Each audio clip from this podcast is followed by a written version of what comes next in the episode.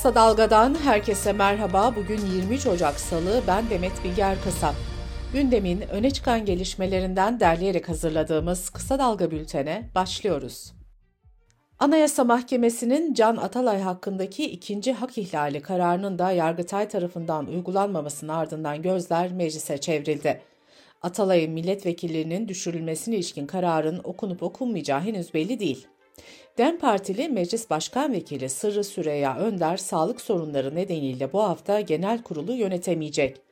Önder daha önce bu kararı okumayacağını açıklamıştı.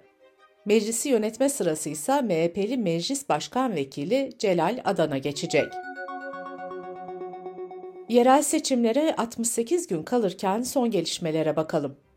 DEM Parti sözcüsü Ayşegül Doğan, yerel seçimler için şimdilik herhangi bir partiyle güç birliği kararı olmadığını söyledi.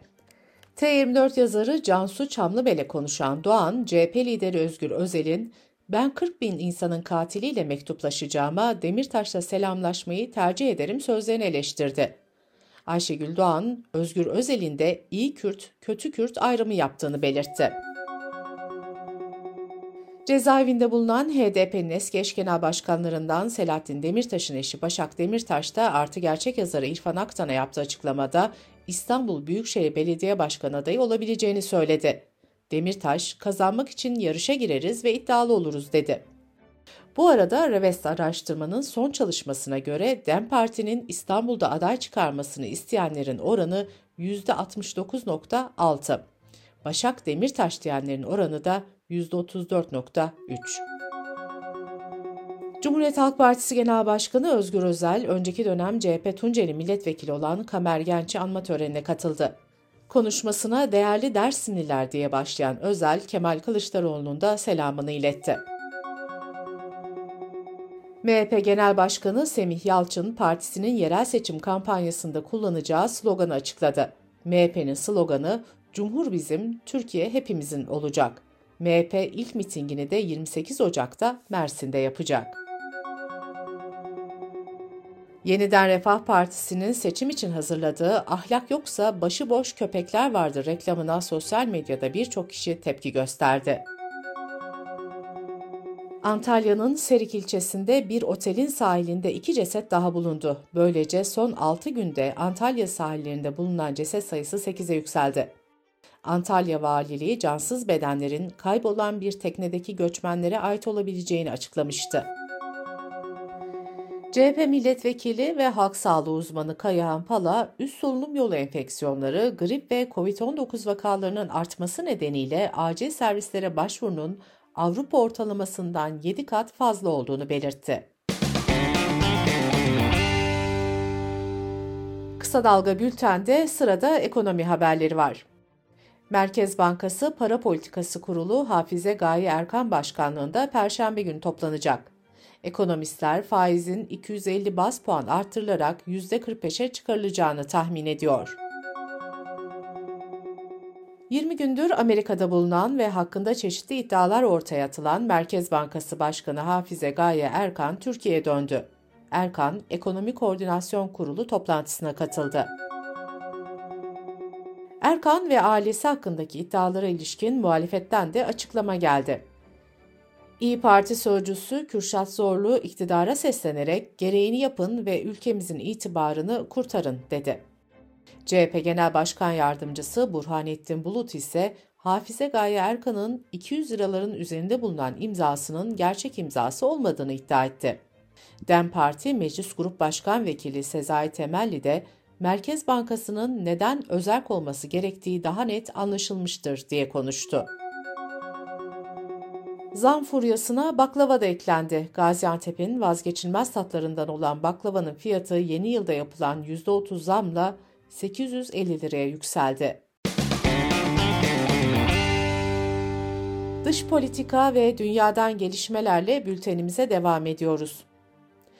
İsrail üzerindeki iki devletli çözüm baskısı giderek artıyor. Amerika'nın ardından Avrupa Birliği de İsrail'in Gazze'deki askeri operasyonlarını eleştirirken iki devletli çözüm çağrısını yineledi. İsrail'in Gazze yönelik saldırıları devam ederken rehinelerin yakınları Başbakan Netanyahu'nun Batı Kudüs'teki evinin önünde çadır kurdu. Aileler Hamas'la anlaşma yapılmasını ve esirlerin sağ olarak evlerine getirilmesini istedi. Birleşmiş Milletler için Irak'ta çalışan personelin yeniden inşa projelerinde iş insanlarına yardım etmeleri karşılığında rüşvet talep ettiği ortaya çıktı. ABD Merkez Komutanlığı 11 Ocak'ta Umman Denizi'nde yelkenli bir tekneye düzenlenen operasyon sırasında kaybolan iki deniz komandosunu arama çalışmalarını durdurdu. İki komando ölü ilan edildi. Amerika'da Cumhuriyetçi Parti'nin başkan adayı olabilmek için Donald Trump'a karşı yarışan isimlerden Ron DeSantis aday adaylığından çekildi. DeSantis Trump'ı destekleyeceğini açıkladı.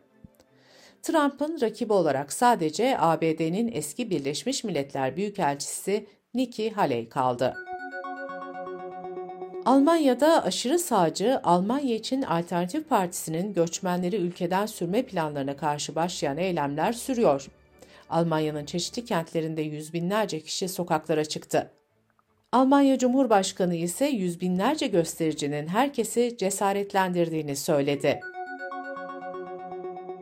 Meksika'da 27 yaşındaki bir genç kontrol noktasındaki bir çevirmede durmadığı iddiasıyla polis tarafından öldürüldü. Cinayeti protesto edenlere polis müdahale etti. Güney Amerika ülkesi Ekvador'da şiddet olayları artarak devam ediyor. Bir hastanenin kontrolünü ele geçirmeye çalışan 68 çete üyesi polis tarafından gözaltına alındı. Almanya'da makinistleri temsil eden sendika ücret ve çalışma saatleriyle ilgili anlaşmaya varılamaması üzerine 6 gün grev çağrısı yaptı. Kültür, sanat ve yaşam haberlerine bakalım. Filipinler Devlet Başkanı Ferdinand Marcos Jr.'ın Coldplay konserine gitmek için başkanlık helikopterini kullanması ülkede tepkilere neden oldu. Başkanlık Güvenlik Grubu ise konsere 40 bin kişinin katıldığını ve trafiğin başkan için potansiyel bir tehdit oluşturduğunu savundu. Almanya devleti korona aşısının yarattığı zarar gerekçesiyle 467 kişiye tazminat ödedi. 5597 başvuru ile ilgili incelemenin de sürdüğü belirtildi. Venedik turist yoğunluğunu kontrol altında tutmak amacıyla Nisan ayından itibaren günlük ziyaretçiler için biletler satışa sunacak. Bilet 5 euro olacak ancak biletsiz yakalananlara 300 euroya kadar para cezası verilecek. Harvard Üniversitesi Tıp Fakültesine bağışlanan kadavralardan parçalar aldığı ve bunları sattığı iddia edilen morg müdürüyle ilgili yeni suçlamalar ortaya atıldı. Müdürün alıcılara istedikleri vücut parçalarını seçmeleri için izin verdiği öne sürüldü. Amerika Birleşik Devletleri'nde son bir haftada kar, soğuk hava ve fırtına nedeniyle en az 89 kişi yaşamını yitirdi. Dünyanın en popüler fantastik serilerinden Harry Potter'ın geliştirme aşamasındaki dizi projesinin detayları netleşmeye başladı. Warner Bros. Discovery'nin üstleneceği yapım için senaristler ilk sunumlarını yaptı. Kısa Dalga'dan bir öneriyle bültenimizi bitiriyoruz. Gazeteci Yeşim Özdemir'in hazırlayıp sunduğu Kadınlar ve Kurabiyeler podcast serisinin 8. bölümünü kısa dalga.net adresimizden ve podcast platformlarından dinleyebilirsiniz.